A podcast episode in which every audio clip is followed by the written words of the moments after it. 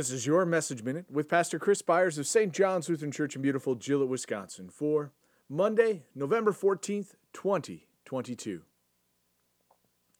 For I know the plans I have for you, declares the Lord plans for welfare and not for evil, to give you a future and a hope. Then you will call upon me and come and pray to me, and I will hear you. Jeremiah 29, verses 11 and 12.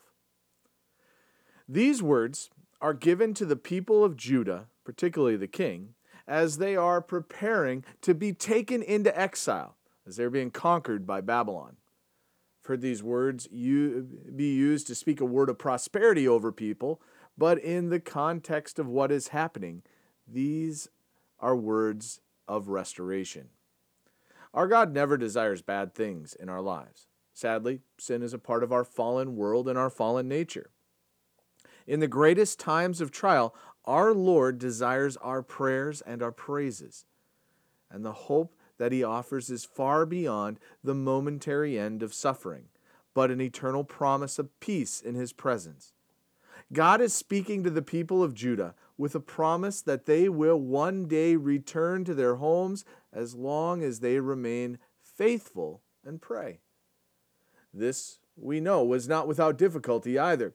One need only read Daniel and see the trials that were put upon those that were seeking to remain loyal to God. We can easily turn to Nehemiah and Ezra and find the similar struggles faced in their return. God is always calling us to return to Him. But even in our bondage, we become comfortable and forget God.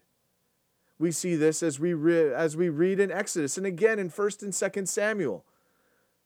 Our slave masters become our caretakers, and the rod becomes a comfort because in them we have some level of certainty.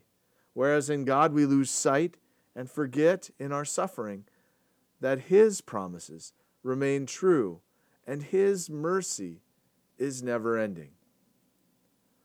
Let us pray. We thank you our Heavenly Father, through Jesus Christ, your dear Son, that you have kept us this night from all harm and danger. And we ask you to protect us this day also from sin and every evil, that in all we do today we may please you.